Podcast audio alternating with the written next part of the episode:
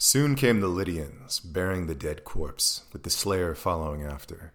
He then came and stood before the body and gave himself wholly unto Croesus's power, holding out his hands and praying the king to slay him where he stood by the dead man.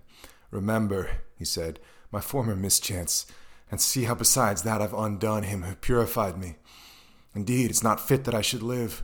On hearing this, Croesus, though his own sorrow was great, took pity on Adrastus and said to him, Friend, I have from you all that justice asks, since you deem yourself worthy of death. It is not you I hold to be the cause of this evil, save in so far as you were the unwilling doer of it.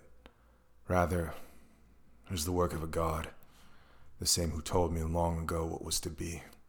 So Croesus buried his only son, in such a manner as was fitting. But Adrastus, son of Gordius, who was son of Midas, this Adrastus, slayer of his own brother, and the man who purified him, when the tomb was undisturbed by the presence of men, slew himself there by the sepulchre, seeing now clearly that he was the most ill fated wretch of all men whom he knew.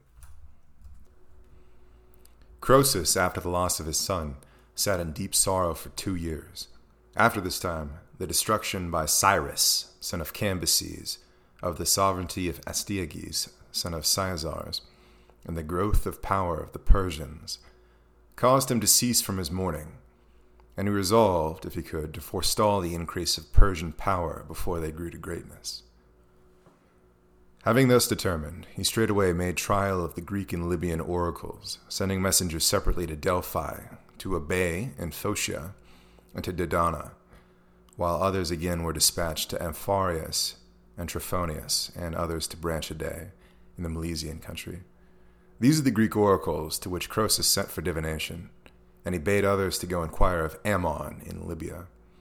His intent in sending was to test the knowledge of the oracles, so that if they should be found to know the truth, he might send again and ask if he should take in hand an expedition against the Persians. And when he sent to make trial of these shrines, he gave the Lydians this charge.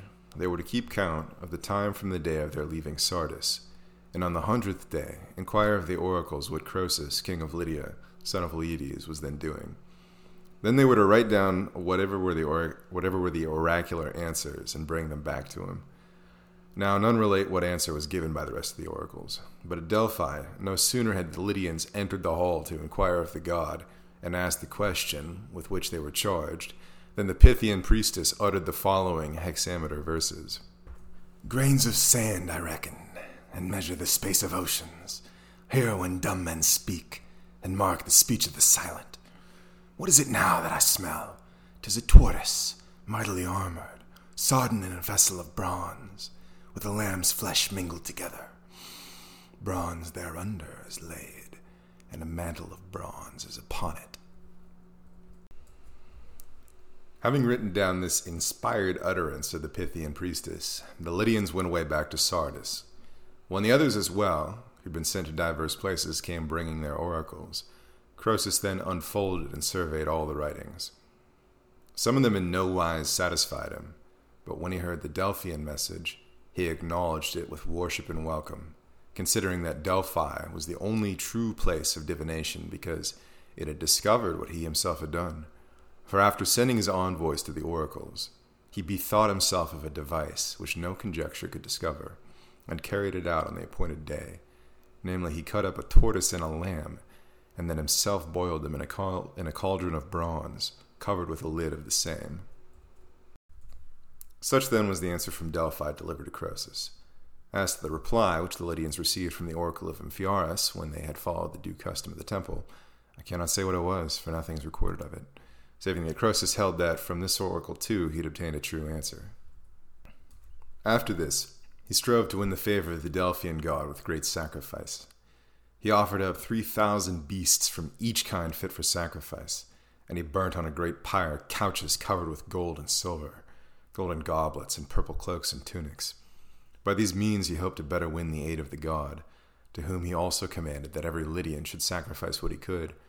When the sacrifice was over, he melted down a vast store of gold and made of it ingots, of which the longer sides were of six and the shorter of three palms' lengths, and the height was one palm. These were a hundred and seventeen in number. Four of them were refined gold, each weighing two talents and a half, and the rest were of gold and silver alloy, each of two talents weight. He bade also to be made a figure of a lion of refined gold, weighing ten talents.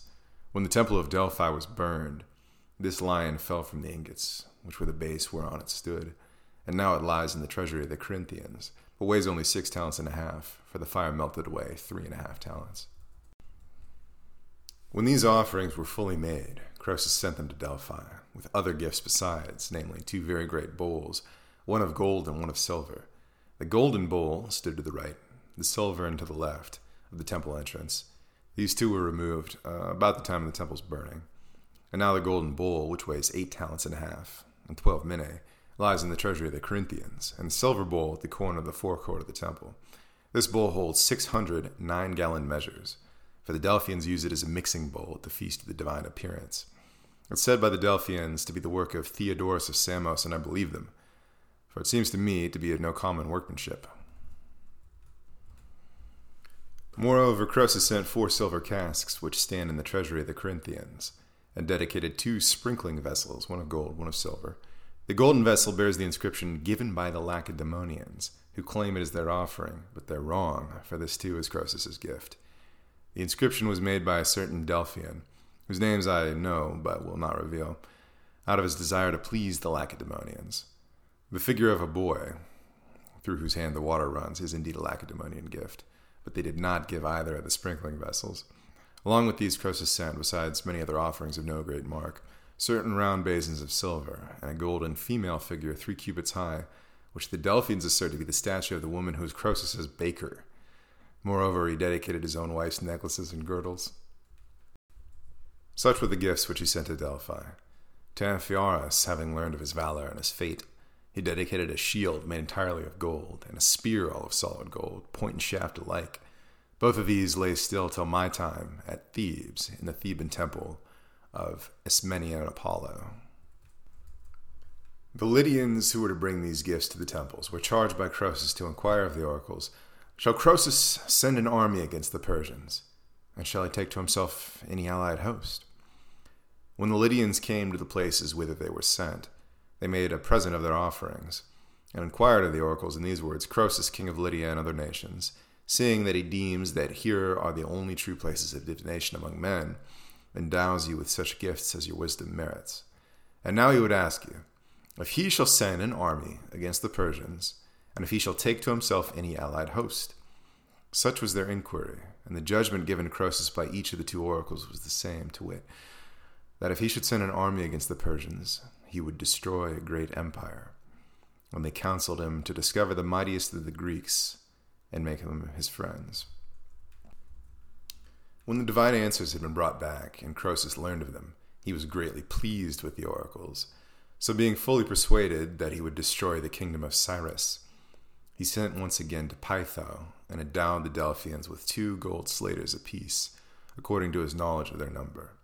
The Delphians in return gave Croesus and all Lydians the right of first consulting the oracle, freedom from all charges, the chief seats at festivals, and perpetual right of Delphian citizenship to whoever should wish it.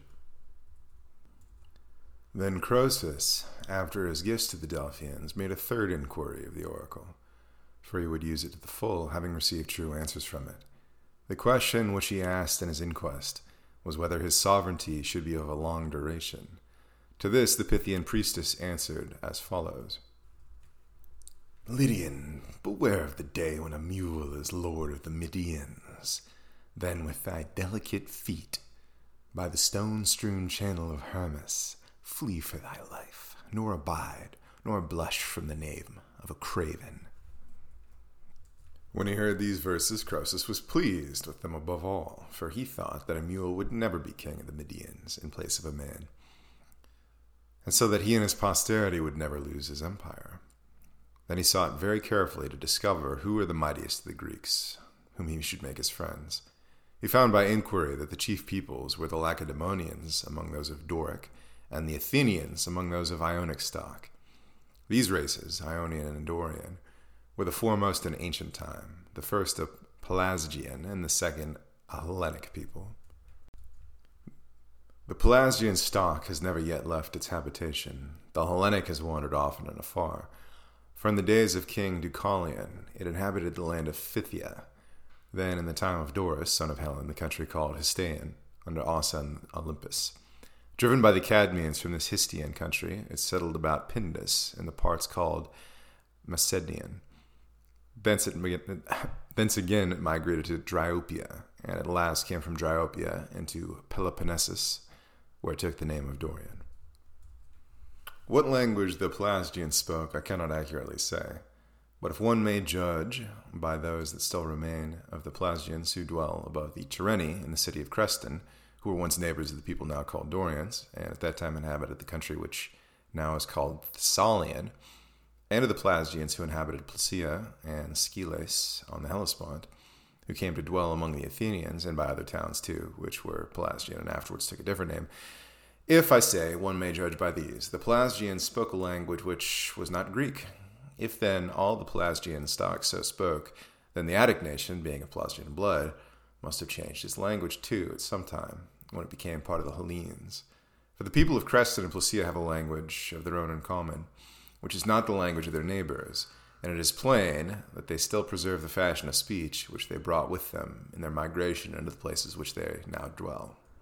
But the Hellenic stock, as to me seems clear, has ever used the same alongside since the beginning, yet being when separated from the Pelasgians but few in number. They have grown from a small beginning to compose a multitude of nations, chiefly because the Pelasgians and many other foreign peoples united themselves with them.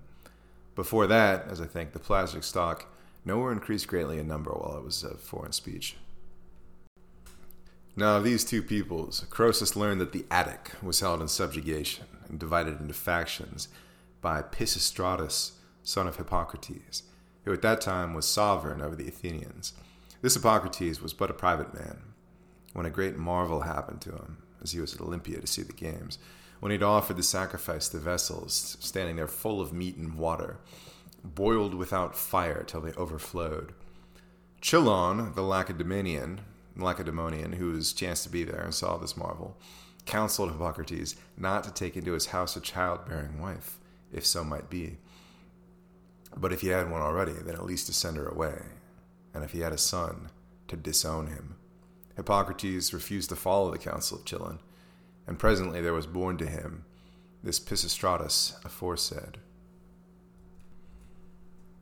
In the course of time, there was a feud between the Athenians of the coast under Megacles, son of Alcmaeon, and the Athenians in the plain under Lycurgus, son of Aristolaides. Pisistratus, then, having an eye to the sovereign power, raised up a third faction. He collected partisans and pretended to champion the hillmen, and this was his plan. Wounding himself and his mules, he drove his carriage into the marketplace with a tale that he'd escaped from his enemies, who would have slain him, so he said, as he was driving into the country. so he besought the people that he might have a guard from them, and indeed he'd won himself reputation in his command of the army against the Megarians when he'd taken Nisaea and performed other great exploits. Thus deceived, the Athenians people gave him a chosen guard of citizens, of whom Pisistratus, Pisistratus made not spearmen but clubmen, for the retinue that followed him bore wooden clubs. These with Pisistratus rose and took the Acropolis, and Pisistratus ruled the Athenians disturbing in no way the order of offices nor changing the laws, but governing the city according to its established constitution, and ordering all things fairly and well. But after no long time, the faction of Megacles and Lycurgus made common cause and drove him out. Thus did Pisistratus first win Athens, and then did he lose his sovereignty, which was not yet firmly rooted. Presently, his enemies who had driven him out began once more to be at feud. Megacles then, being buffeted about by faction, sent a message to Pisistratus, offering him his daughter to wife and the sovereign power besides. This offer being accepted by Pisistratus, who agreed on these terms with Megacles, they devised a plan to bring Pisistratus back, which to my mind was so exceedingly foolish that it's strange, seeing that from old times the Hellenic has ever been distinguished from the foreign stock by its greater cleverness and its freedom from silly foolishness, that these men should devise such a plan to deceive Athenians, said to be the cunningest of the Greeks. There was in the Paeanian deme a woman called Phia, three fingers short of four cubits in stature, and for the rest fair to look upon. This woman they equipped in full armor, and put her in a chariot, giving her all such appurtenances as would make the seemliest show, and so drove into the city. Heralds ran before them, and when they came into the town, made proclamation as they were charged, bidding the Athenians to give a hearty welcome to Pisistratus, whom Athene herself honored beyond all men, and was bringing back to her own citadel. So the heralds went about and spoke thus. Immediately it was reported to the Demes that Athene was bringing Pisistratus back, and the townsfolk, persuaded that the woman was indeed the goddess, worshipped this human creature and welcomed Pisistratus. Having won back his sovereignty in the manner which I have shown, Pisistratus married Megacles' daughter according to his agreement with Megacles. But as he already had young sons, and the Alcmeonid family were said to be under a curse, he had no wish that his newly-wed wife should bear him children, and therefore had a wrongful intercourse with her. At first the woman hid the matter. Presently she told her mother, whether being asked or not, I know not, and the mother told her husband. Megacles was very angry that Pisistratus should do him dishonor, and in his wrath he made up his quarrel with the other faction. Pisistratus, learning what was afoot, went by himself altogether away from the country, and came to Eretria, where he took counsel with his sons. The counsel of Hippias prevailing that they should recover the sovereignty, they set to collecting gifts from all cities which owed him some requital. Many of these gave great sums, the Thebans more than any, and in the course of time, not to make a long story, all was ready for their return. And they brought Argive mercenaries from Peloponnesus, and there came also of his own free will a man of Naxos, called Lygdamis, who was the most zealous in their cause and brought them money and men. So after ten years they set out from Eretria and returned home. The first place in Attica which they took and held was Marathon, and while encamped there they were joined by their partisans from the city, and by others who flocked to them from the country demes, men who loved the rule of one more than freedom. These then assembled, but the Athenians in the city, who, while Pisistratus was collecting money, and afterwards when he'd taken Marathon, made no account of it, did now, when they learned that he was marching from Marathon against Athens, and set out to attack him. They came out with all their force to meet the returning exiles. Pisistratus's men, in their march from Marathon towards the city, encountered the enemy when they had reached the temple of Pallenian Athene, and encamped face to face with them. There, by the providence of heaven, Pisistratus met Amphilytus the Acarnanian, a diviner, who came to him and prophesied as followed in hexameter verses Now hath the cast been thrown, and the net of the fisher is outspread. All in the moonlight clear shall the tunny fish come for the taking. So spoke Amphilytus, being inspired. Pisistratus understood him, and saying that he received the prophecy, led his army against the enemy. The Athenians of the city had at this time gone to their breakfast, and after breakfast some betook themselves to dicing, and some to sleep. They were attacked by Pisistratus's men and put to flight. So they fled, and Pisistratus devised a very subtle plan to keep them scattered and prevent their assembling again. He mounted his sons and bade them ride forward. They overtook the fugitives and spoke to them, as they were charged by Pisistratus, bidding them take heart and depart each man to his home. This the Athenians did, and by this means Pisistratus gained Athens for the third time, where, that his sovereignty might be well rooted, he made himself a strong guard, and collected revenue both from Athens and from the district of the river Strymon, and took as hostages the sons of the Athenians who remained and did not at once leave the city, and placed these in Naxos. He'd conquered Naxos too, and given it in charge to Lygdamis. Moreover, he purified the island of Delos according to the bidding of the oracles. And this is how he did it. He removed all the dead that were buried in ground within sight of the temple, and carried them to another part of Delos. So Pisistratus was sovereign of Athens. And as for the Athenians, some had fallen in the battle, and some, with the Alcmeonids, were exiles from their native land.